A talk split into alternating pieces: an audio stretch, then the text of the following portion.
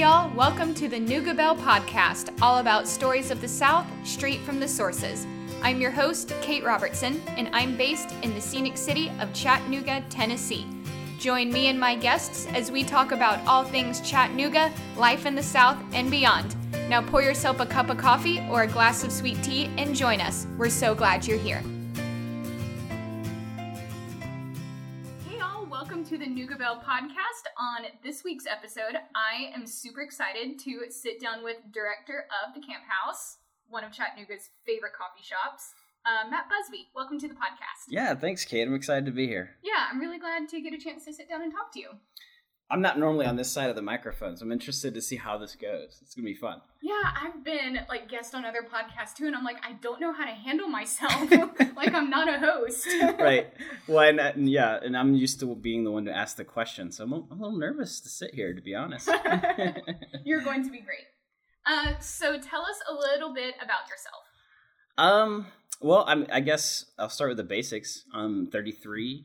Um, I have my wife Amber and I have been married for over 10 years now. 2006. So Good for y'all. yeah, yeah, it'll be 13 years this year, which is crazy.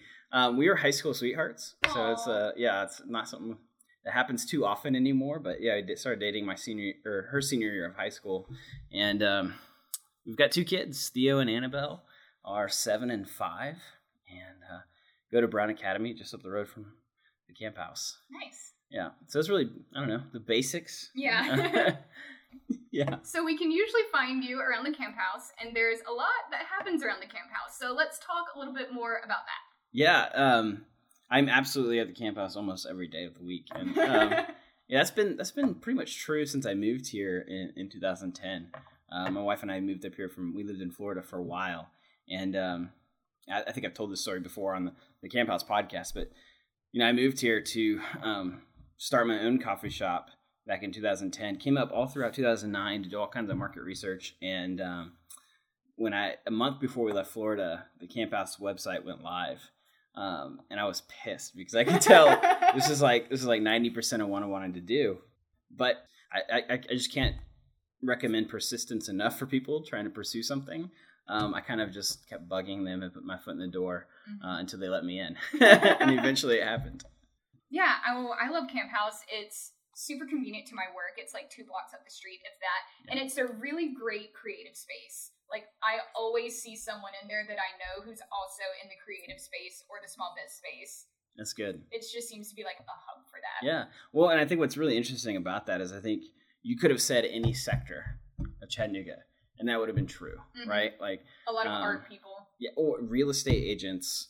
Um, I just met a guy today for the first time.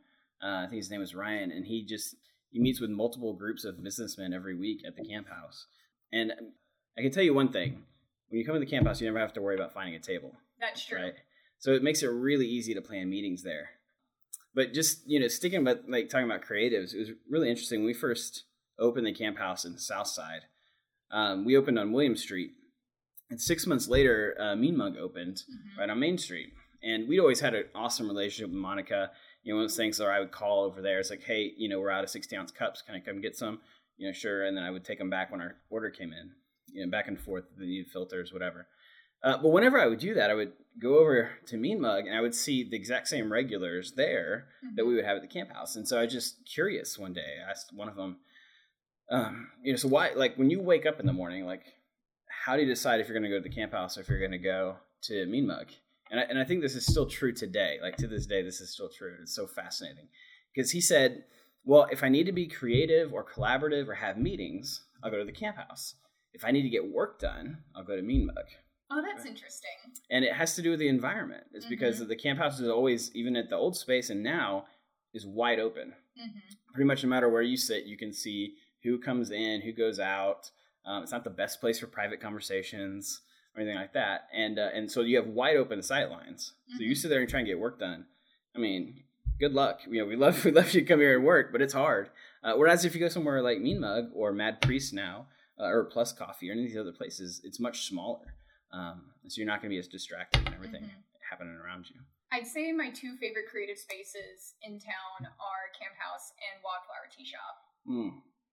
Nice, yeah, on Market Street. Um, Mhm. Yeah, aesthetically, that's a beautiful place to be. Yeah, I go there. I'll go there sometimes on the weekends when I have like blog posts or just like individual work I need to do, Yeah. and I can just get a pot of tea and just knock stuff out. Yeah, yeah, that's good. Mhm. Is it very busy on on the weekends? Um, I usually go like right when they're open, Yeah, so it's not like super busy, but there's a steady stream of people that like come in and get something to go. yeah. The funny thing for coffee shops, the hard dynamic about it as a business, is that some one aspect that people really love about coffee shops is the ability to hide and melt away and get things Mhm. done, and that usually does not contribute to the bottom line of the business uh, too great. But it's yeah, it's one of those funny dynamics to have these nooks and crannies where people just love hanging out. You know. Mhm.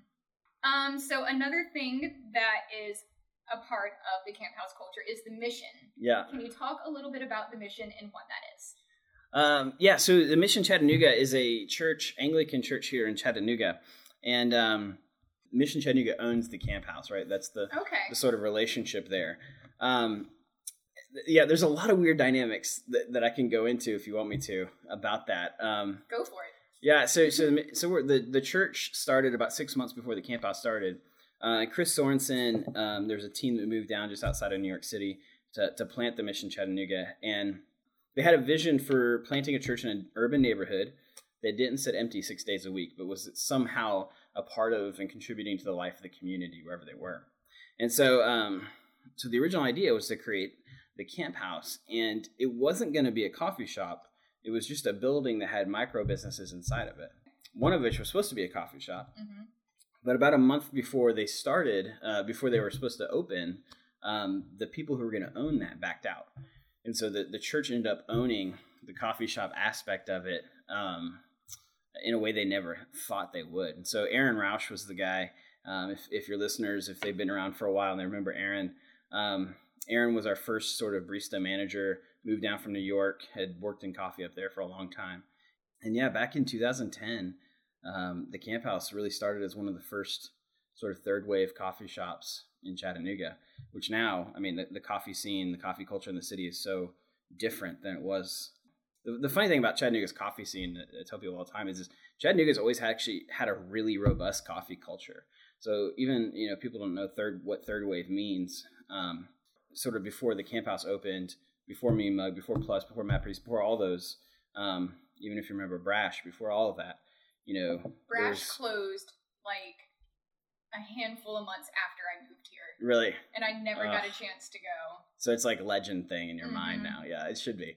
Um, it was a great place. But um, but we we had Greyfriars, we had Rembrandts, we had um, several others that are a great example of a third of a second wave coffee shop. That's like dark roasted beans. Um, and things like that, uh, very much like their Central Perk on Friends, like that's a Mhm. that's a second wave shop, and so Chattanooga's always had a really robust coffee culture, uh, even before you know Camp House even existed, and and Velo. Um, you know, we were really the first third wave shop in Chattanooga. Velo was the first third wave roaster in Chattanooga, and so it's it's been fun, you know, as a veteran in this industry. Me and Matt Skudlaric and a couple others uh, watching Andrew Gage grow as well with Velo during that time. So we got around this. Um, you would ask me a question about the mission. I'm still talking about the camp house. That's okay. Um, but They're yeah, interconnected. They are, uh, and and I think that connection is really um, different and uh, different than what a lot of people probably would think. We're a can we're a coffee shop that's owned by a church, and a lot. Of, I think a lot of people will be confused by that because there's a lot of stereotypes in people's minds about church-owned coffee shops, right? Um, like What kind of stereotype? I've never heard any of these. really? Yeah. Okay. Um, Because to me, like the church that I went to when I was I lived in Pennsylvania when I was in high school, and the church that my family went to, that's like my mem- my best memory Yeah. of like being involved in church was like we had a coffee parlor and we were like encouraged to go get coffee and drink coffee during church. So like that's like my image of a relationship between church and coffee. Yeah, yeah. So, so I would say, so that's a good example of, of this. But The vast majority of church coffee shops that, that I'm sort of aware of, and, and there's there's uh, absolutely probably ninety percent of coffee shops that are owned by churches function primarily to serve the members within their own churches, Okay. right? So they're only going to be open on Sundays. You know, they're only open for youth group or whatever that is. Um, Whereas for the camp house, it's it really is almost the opposite is true. If you walk into the camp house, maybe ten percent of the people there actually attend the mission. Um, we serve far more people outside of our church than we do within our church. Mm-hmm. And, and you know, when you walk in, there's not necessarily, you know, Bible tracks, you know, waiting for you. At There's your no tables. pews or anything. Yeah, and there's just not the, the stereotypical evangelical sort of stuff happening that you would Mhm. expect when you if you knew it was owned by a church. Right. There's no with. like altar or anything. Yeah, yeah. And so uh, we we get a lot of questions about what what is the sort of theological vision behind what we do, because it's not necessarily.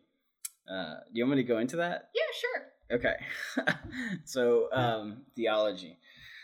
You know, I think a lot of evangelicals find sort of purpose and value and mission in the, in the Great Commission. Mhm. And again, you know, this is a podcast in the South, so I don't know how much. I, I would assume most people are probably familiar with these sort of things, but it, you know, at the end, Jesus says, "Go out and make disciples," and so that's where a lot of Christians find purpose and value. But before that, but that doesn't really answer the questions of like, why are we here? Like, why did God create humanity to begin with? Um, and the answer for that is actually back in Genesis 1 and 2, when God says, um, Let us make mankind in our image that they may go out and bring order to creation. And so um, when, you, when you really begin to wrestle with what that means, is that it means God always intended for human beings to create things out of the world. Um, so, so human culture was always part of what God had intended uh, for humanity and for the world. Um, and so the example, you know, you can use coffee as an example, uh, but the example that I always use is wa- is the grape, right? Like the grape is this natural piece of creation, um, but it's not until an image bearer comes along um, that when we, you know, we realize if we erect trellises, we can get more grapes. If we change the composition of the soil, we can affect the flavor of the grape. And like when we crush it and put it into barrels, we can turn it into wine. You don't, so you only you only get wine when God's image bearer does something with what God originally created in the world. And so, so human culture is fundamentally good. You know, it, it predates the fall. The world was always going to require ordering. So, with the mission, uh, Mission Chattanooga, that's that's a huge part of the vision behind the camp house. Is like we want to be about creating and cultivating good culture here in Chattanooga. So, I think the, the way we, we talk about that is is the camp house exists to steward the common good in Chattanooga through hospitality, culture, and education. That Yeah. makes sense. Yeah, I hope so. Yeah. so I like that. yeah, so now I probably I probably meet part huge part of my job that most people in Chattanooga, even if you listen to the podcast, don't know about. It's like uh, I meet with church planters on a fairly regular basis to to show them the model of the camp, how the camp house and the mission work together and stuff like that. So Well, that's cool. yeah, yeah, it's, so it's really interesting, um, and hopefully it's really cool to see other churches begin to think more progressively on how they can serve their community and serve their city. hmm Hopefully, that's what we do. Yeah. Well, that's a great setup. Um, we'll dive a little bit more into that in the second half of the show. But now it's time to play with my jar. If you've listened to the podcast, you know all about the jar. But for new listeners, this is my mason jar filled with colorful pieces of paper with all sorts of fun questions and things for us to talk about. So Yeah. we'll each draw a couple and talk Okay. about them, and we can answer each other's. You've been doing this since the beginning of your podcast, right? Like the very first episode. I, I, remember. believe so. I think you did this with William, the, and he was like one of your very first guests, right? he was he was number one. William Glass. Yeah, was the first one. He's been on three times now. Okay, so William's a fellow priest at um at the Mission Chattanooga. Mhm. He's he's one of our one of our guys. So anything in here, just grab Yep. one, huh? Okay, so I had this one on my last episode, but I'll answer it again. One thing you'll never see me wear. So I I I answer that. We both do. okay. So on the last one, I said white after Labor Day, Oh, and I will stand by that. that's great. And rompers. Um, if people know me, you'll probably never see me wear sneakers, just because I actually don't have anywhere. and I wear boots all the time. So Mhm. yeah, it's not that I'm against them. I just don't think I have a pair. So Yeah. uh, so mine is um, what is on your bar cart? And you can't lie because I can see your bar cart right now. Mine, well, I have a shelf and a cart. The cart is going to be replaced soon with a cabinet, and the cart will be repurposed into a planter on my porch. Um, but now I've got a couple bottles of wine, some bourbon, and on my shelf I've got more bourbon, some vodka. oh my goodness, I didn't even see that. That's amazing. Uh, that was a find at the refinery. Nice. Well, that's beautiful. My uh, my wife like you got to tell me where you got this copper bar set because that is beautiful, and my wife would love that. It's a Christmas present. Ah, so you don't know where they got it. No, I don't. Um. I love it though.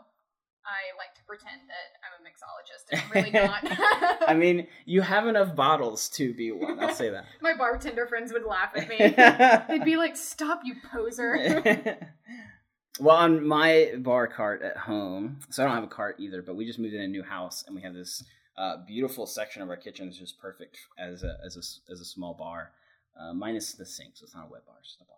Uh, but routinely, there's two whiskeys you'll find there. One is very Old Barton, uh, preferably the hundred proof, but it's like the cheapest, really good bourbon you can get. Like literally for a 1.75 liter bottle it's like 25 to 30 bucks it's Mhm. amazing it's it's so good for the price um, and then two is an irish whiskey called sexton Okay. um, which is like the coolest bottle like the bottle is what drew me to it and my Mhm. wife just happens to really really like it but it's a it's a really cool bottle you know I don't, where do you where do you go do you go to imbibe normally where, Um, where- I kind of bounce around. It depends. I like Imbibe. Um, I'll stop in Riverside every now and then. yeah There's a little place right on Signal Mountain next to Food City called Harry's okay that I'll go to every now and then. Um, just whatever's convenient to me. I'm not like Yeah. loyal to a specific place Yeah. yet. I feel like I've become loyal to imbibe um, just because they have such a great selection it's hmm it's cheap and they give an industry discount so Oh, nice. Yeah, so it's really great. Uh, my beer guy is over in East Brainerd, and that is the only reason I will go to East Brainerd now is to go to my beer guy. How do you have a beer guy out there? How did this happen? This there's got to be a story for you having a beer Um, guy out there. so it's uh, Sigler's okay, yeah, over right off the interstate. Yep, right on East Um, Brainerd Road. And the guy who owns it, his wife is another blogger in town. Okay, So I got connected to her, and then I figured out that her husband is the one who owns Sigler's. yeah, And then I went there one night uh, when I used to live out there, because when I lived out there, I would just pass by it every day driving home from work. And I just started talking, and his wife was there one night, and we were like Instagram friends. So we were like, I know you from Instagram, but I've never met you. Um, and when I go, he'll just like talk to me and like recommend good beers for me. And my dad's a really big into craft beer as well. So when I go home or they come out here, I'll go to Sigler's because they have an amazing six pack selection. oh nice. So I'll go there and do like uh, the mix and match stuff. And Right. Phil is really good about if I say like my dad wants something, a hazy IPA, or he wants to try a milk stout, Yeah. he can always pick out like certain ones. yeah, so if you're if you're taking and this is like I host podcasts and now I'm taking over, but so if you're gonna take your dad for Christmas, one local beer, what would it be? Even though we're just past Christmas. um, I usually take him Hutton and Smith. Yeah, I got him hooked on Hutton and Smith pretty good. Um, last time their I Oktoberfest was fantastic. that one was really, was good. I like that one a lot. Um, I got their Cruxmas this year, their Yes. winter ale, and that was also good. It was. I'm a huge fan of their Promenade. That's probably my favorite beer in the city. Yeah. I think this last time I took him the Monkey's Heart from Odd Story, Okay. Yeah. and he loved it. That's good. I actually just bought that for a friend who did me a favor, and I told him I get him a six pack, and it's exactly what I got him. Yeah. Yeah. Um, I didn't get a chance to try that one, but my dad said it was really good, and my dad and I have very similar taste. But I got him hooked on Hutton and Smith, and then I took them to Heaven and Ale one of the times that they were here, and my dad and I loved it. I just like my mom's not a beer person, so my mom was like, "Do you guys have wine?" And I was like, "No, mom, it's a brewery." But at the time, they had uh, champagne IPA, okay. so I was like, just get, you can get like a five ounce or whatever the small one is. And if you don't like it, I'll drink it. Right. And she ended up drinking it. So I was like, yay, we found a beer mom likes. Yeah. The subtext of that whole story, though, is that uh, MLK has turned into like a really great place to take people for beer. So much fun. Mhm. There's Odd Story, Hutton and Smith is there. Um, And then And- Barley's Tap Room, mhm. and then you go play games. I mean, it's great. Chicken. And then all the restaurants that are there Champy's, Two Sons. The barbecue place. Um, it's a great place. Yeah. We, we could spend a whole episode talking about MLK. All right, let's do another round. Okay, I also had this one on my last episode. if you could buy a drink for anyone, dead or alive, who would oh it be? Gosh, that's tough. A drink for anyone, dead or alive. So right now, I'm reading a book called "Stamped from the Beginning" by Ibram Kendi, and it's it's a this subtext is uh, the definitive book on uh, racist ideas in America, and it's it's just fantastic. Uh, one of the main characters that he talks about is, is Thomas Jefferson. He holds up Thomas Jefferson as this person who, at the same time, was both an, an, a segregationist and assimilationist. Like he, in one breath, he would say that blacks are very studious, African Americans are very studious and hardworking, and in the next breath, he'd say they could never have freedom, like they couldn't deal with it, you know. And so I, I would really just, I think I'd love to have a drink with Thomas Jefferson um, mm-hmm. now, just to really dig into that more. And um, when when you see somebody making completely con- contradictory statements about things, it's like how how are you personally actually holding this together? Mm-hmm. Um, how are you justifying this? Yeah, yeah. So yeah, I think right now that's probably the most interesting thing uh, that I'm reading, and so yeah, maybe that, or maybe Wendell Berry. It would be an author. Yeah, that's what's clear to me. um, the last one that I said was also a writer. I said David Sedaris. Oh, nice. But yeah. I've had a chance. That would be fun. Oh, be really I loved fun. it. He's the reason I want to be a writer. um, but after thinking about it, I'd have to say like one of the celebrity chefs, like like Gordon Ramsay with a beer would yeah. just be my favorite thing in the entire oh, world. Oh, that would be so good. See, this is not this is not a fair question because you've thought about this now multiple times. Oh well, in my last episode, I got this, and I told the guys I was like, I write these questions and I don't think about them. so on the spot, yes, when I, when we were recording, I was just like, what am I gonna say? Yeah, yeah. And then of course I thought of like Gordon Ramsay as soon as we quit recording. Yeah. Like, fine, whatever. I'm sure I'll get it again. yeah. Well, okay. Then in that case, the cast of The Office, like if I could just do a whole oh. cast, like just to sit in their room in a room with them as they all had coffee, like that'd be awesome. Mm-hmm. Speaking of which, my wife got us tickets to do the Office trivia at Odd Story this nice. week, so I'm pretty excited about that. That will be fun. Yeah. The Office was a show that I never got into. How how old are you? I'm 27. So you were like you got into Parks and Rec before. I didn't get into Parks no? and Rec either. Okay. I tried. Usually I can make a there's a generational difference there. Not it's not a generational difference, but like if you're under the age of like 30 or 29, mm-hmm. you watched Parks and Rec before you watched The Office. And if you're a little bit older than that, then because it came out when I was in college, mm-hmm. like it mm-hmm. was a big thing. And uh, and so for my wife and I, it's like we've watched it so many times. I tried. There's several shows that like everyone loves that I tried. I gave them a I gave them a chance. I couldn't get through How I Met Your Mother. Uh, I'm with you on that one. Ted Mosby just drove me insane. Yeah. I couldn't like I've watched Friends probably 20 times start to finish. And as much as I've watched Ross Geller disrespect women, I couldn't deal with Ted Mosby. Have you talked to William about this? He hates Ross Geller. So I do much. too. It's so great. I hate him so much. Um, William, I know you're going to listen to this. Yeah. Next time we talk, we're talking about Ross Geller. Yeah. Um, but Ted Mosby, I just, ugh, he just. Anyway, um, try New Girl. Yeah. Um, got through about four seasons of that, and then there's See, just you made it farther than we did. There's just something far. about Zooey Deschanel that I'm just like, I can't. And she's the main character. Yeah. And then I just got annoyed with all the other characters and was like, no, I can't. I'm sorry. Yeah. Um. So it's weird for me now to watch her in serious roles. Like I had never watched Bridge to Terabithia. But my kids wanted to watch it one day, and they love that movie and she's like a serious character in that role. Mm-hmm. You know, mm-hmm. like and so trying to watch her in serious roles is weird now. I read that book when I was in like See, I never did for some reason. Like I know that that was a big one. Like The Giver was another one. Mm. Actually, never read The Giver when I was Me in either. elementary school. But that's a yeah, The Bridge to Terabithia. Um, I was watched it with my kids for the first time. I was like, oh, if I knew how it ended, I don't know that my five year old would watch this yet. But um, but they loved it. Mm-hmm. So so I won't spoil it for anybody listening. Go watch, go watch the movie. All right. So one place in Nooga I haven't been to yet is. So I've actually never been to Tony's. I've been once. Okay. So yeah, my wife and I have been here eight years. We've never been to Tony's, which um, now that probably doesn't seem too weird to people. But like when we first moved here in 2010, I mean, there wasn't that the restaurant scene wasn't. I mean, today's restaurant scene is three times bigger than what it was then. Mm-hmm. So yeah, we never never went to Tony's.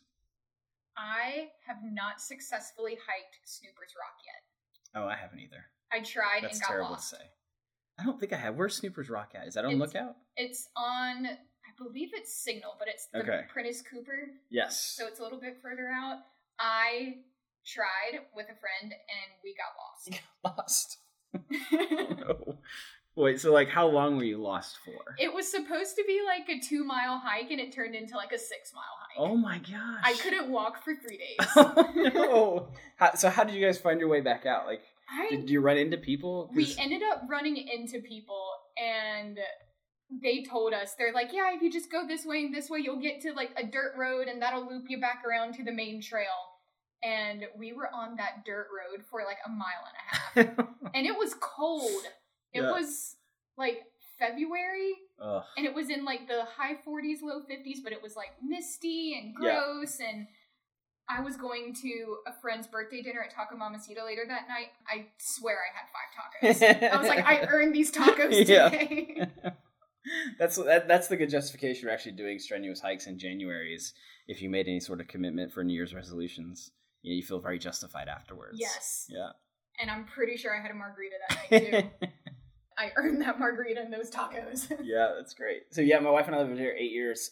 My son is seven years old. So I think there's a lot. There's several hikes like that that we just haven't done that are like, yeah, it's more than a mile, and we have a little kid with us, so I don't think we can do it. rainbow You know? lake wouldn't be a bad one So that's that's where we've been. We've been to Rainbow Lake probably I don't know 15 times since we moved here. Because whenever we Mhm. have like friends coming to town too who don't Mhm. live here, that's like one of the easiest hikes to take people on. Um, Uh, Stringer's. Ridge has like three or four trails, and I think there's one that's kid friendly.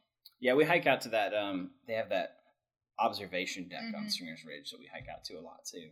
Um, that and then um, what's the one on Lookout? It's really easy. Glen Falls. Yeah. Those are like the three, like the three standard family Mhm. hikes, and then North Chick is the swimming hole in the Yep. summertime for the kids. It's That's great. a good one. I haven't done Cloudland Canyon yet either. No, I haven't either. We haven't gone down there uh, because people tell me it's like 900 steps. hmm I'm like, I know I'll have to carry my five year old if I do that. yeah. I haven't done that one, or there's another waterfall, Fall Creek Falls. I haven't Mm. done yet. That's beautiful. And and I will say this: right now is an awesome moment to go because the water is so high. Um, so all the waterfalls are just like booming right now. I went to Foster Falls this time last year, yeah. and it was frozen over. Oh, that's amazing. It was. It was because that's a big that's a big waterfall. Mhm. Yeah. There Wow. were people like out there like trying to skate around, and I'm standing there just like.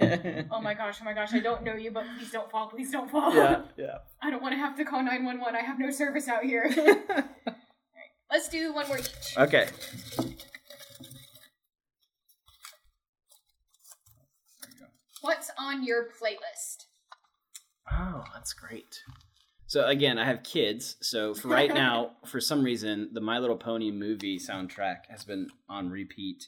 Um, but like this week, listen to some Damien Rice. Oh, uh, Taylor Swift's 1989 album, Mhm.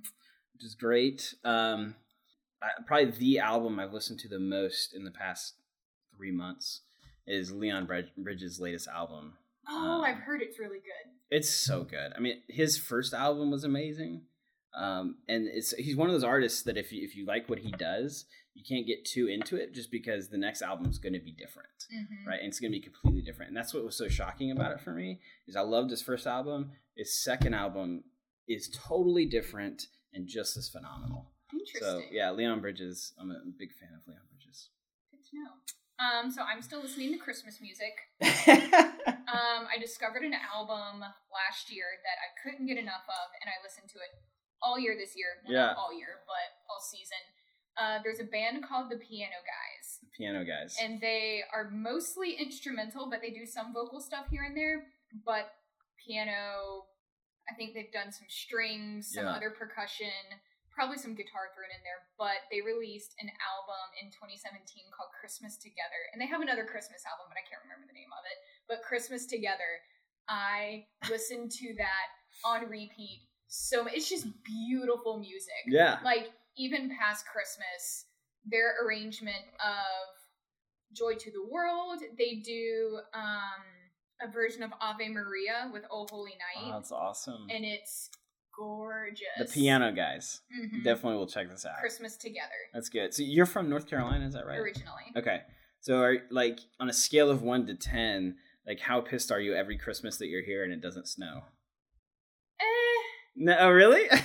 you love Christmas music, I totally expected it to be way up there. see, I lived in Pennsylvania, Mm. and when we had like five feet of snow in two days, I was like, nah, that's enough. Yeah. Okay. So I, I got my quota of snow. Yeah.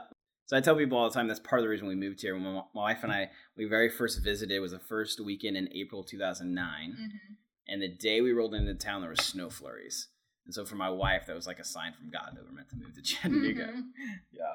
I remember one year in high school, I think it was my freshman year, it was like April, and I rang handbells in high school, and we were going to a handbell conference in State College. I don't know how our director found this, but she did, and it was it's the nerdiest thing I've ever done, but it was like 20 handbell choirs from across the state, maybe a couple from like Delaware and New Jersey, all in this big old gymnasium in State College. And the director, conductor, whoever, who wrote like five of the pieces we played. And it snowed that weekend in State College and the town we lived in. And I was like, it's April. This is not normal. yeah, that's crazy. we almost got snowed in in State College. I was like, I, I can't. I can't stay here for more than two days. We did not get snowed in in State College. Thank goodness. Yeah, yeah. Well, um, okay, so let's see here. My go-to drink or cocktail is so this is kind of similar to the bar cart thing. hmm Um, yeah, I mean, I would just say it's a Mine's an old fashioned. yeah, that's pretty simple, um, easy to go to. I mean, I really do just normally drink whiskey neat um, Mhm. wherever I am, or a if if it's if it's any time in the fall, if there's an Oktoberfest beer available at Mhm. Marzen, I'll usually drink that. I do old fashioned or a mint julep. Okay, yeah, if you just need something more refreshing, Mm-hmm. yeah, that's good. Uh, now I want to make one, but I don't have any mint. I don't have any mint. All right. We're wrapping up this segment of the jar. And if you're listening and you have a question you would like to hear on this, let me know. Leave me a review or find me on Instagram at the Nooga Belle and I'll add it. All right. So, back to talking about camp house. Yeah, You've got all the coffee stuff, and you've also got like teas and Mhm. several other drinks, and you have a full food menu as well. Yeah, we do. It's interesting too. Our, our food menu tends to change, uh, you know, every six months or so. Um, I don't, I don't think it will anytime soon now. But uh, yeah, we we have um, Dan Rubino is our director of operations, and he's like a professional chef from up in New York. Most recently, spent like a year running a resort in the Caribbean. Casual. yeah, yeah, very casual. Um, but him, him and his wife Rita have come down and have kind of poured themselves into the camp house in a big way. Rita's our GM. Yeah, Dan came up with a new menu idea for the camp house, along with um, Joey Wilson, who's one of our chefs. hmm Um, I've chatted with him on Instagram before. oh, nice, yeah, um, yeah. He's got his cheese own. he did. His mac and cheese is phenomenal. It's Cool. really, really good. Him and, and Jose Alfredo, who used to be our GM, um, both of them had these incredible mac and cheese recipes. I don't know what it's, it's the South, I guess. But Mhm. um, so, so Dan came up with this great kind of crazy idea where people can come in. So this is kind of like for lunch. Now, for breakfast, you know, we've had this thing called the Camp House Waffle forever Mhm. and uh, where it's a waffle with yogurt, granola, and fruit and date syrup, and then quiche and stuff like that. But for lunch, if you come in, like you can choose a base, choose a protein, and choose a flavor.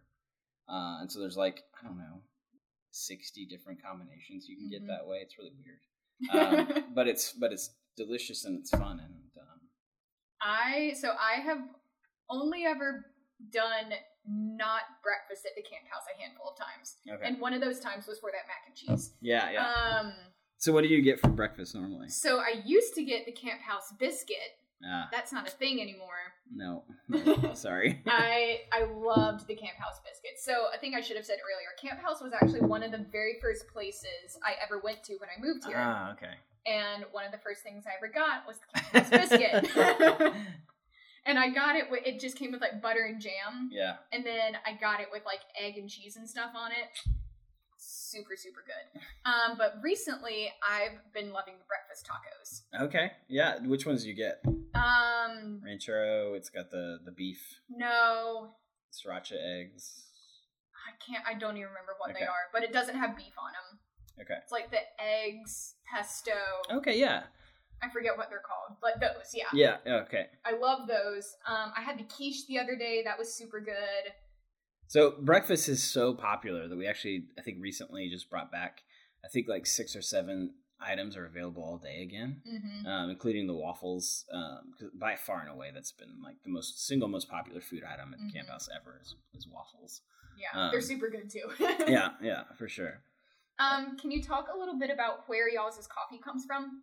Yeah, so our you know our coffee comes from a a, our, a good friend of ours named Kyle Bellinger, uh, up just outside of New York. Um, he's part owner of the it's called what's called Neat Coffee up there, and um, yeah, he started roasting. Oh, I don't know, I think maybe five years ago, Mm-hmm. and about three years ago he won a Good Food Award. Um, he's currently got a Cup of Excellence um, coffee out right now, and about a year ago we started a relationship with him he would buy specific lots for us and, and roast them for us. And so Kyle and Kyle, man, his, his him and a and a Colombian own a farm down in Colombia now, uh, where they're producing their own coffees. So he uh, Kyle is involved in every single uh, aspect of the coffee chain, from origin all the way through importing to roasting Oh, to then cool. sending it to us. And so it's a really fantastic relationship.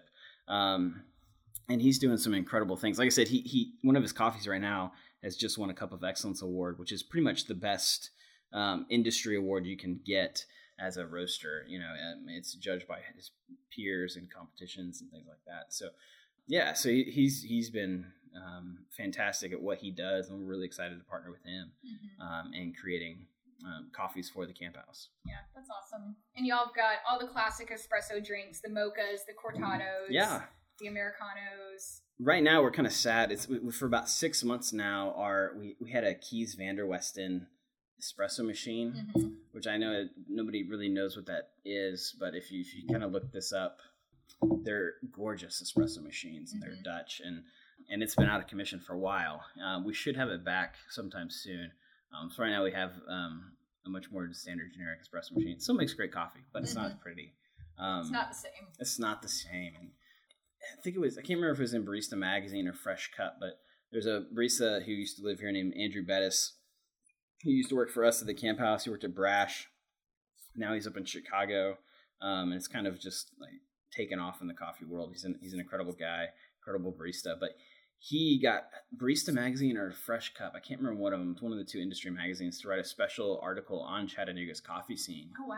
specifically because at the time we had the single greatest diversity of espresso machines of any city our size like like you can you can go to San Francisco and find this or in Seattle but not not a town of 160,000 people anywhere else. And that's because like we had um within our town I think we had the farmer's daughter and um Copacetic. They had a uh machine. Um, they had a Slayer machine at um, Revelator. Um, they had the brand brand new La Marzoccos at Brash. We had a Kees van der Westen. And there's one or two others, but just so it was just an unbelievably unique array of Mhm. really high end, really nice espresso machines. And so we're like, yeah, I was super super proud of that article. But yeah, so I, I miss our Kees van der Westen. All I have to say. Uh, Farmer's Daughter, now that you mention it, was also a place I never made it to. So it Oh, is that again is- a legend in my mind. yeah. Oh, I'm so sorry. I always heard such good things about it, and I was like, I'm going to go, and then all of a sudden it was closed, and I was like, well, missed my chance. I guess I'm not a true Chattanoogan. yeah, I do. I mean, it's just, I, it's such a beautiful Chattanooga thing too. That when they decided they were going to close their doors and they didn't want to do it anymore, that they called up, you know, Jason Bowers and Matt Skidlaric and said. "Hey, you know, we're going to stop doing this. We really love and respect what you guys are doing. We'd love Mhm. for you to come here."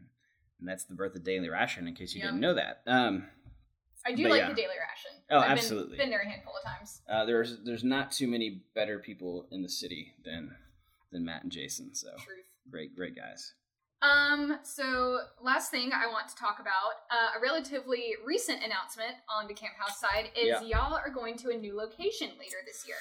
We are. We will be moving, and so um, you know, ever since we've first existed, we've always existed on five year leases, right?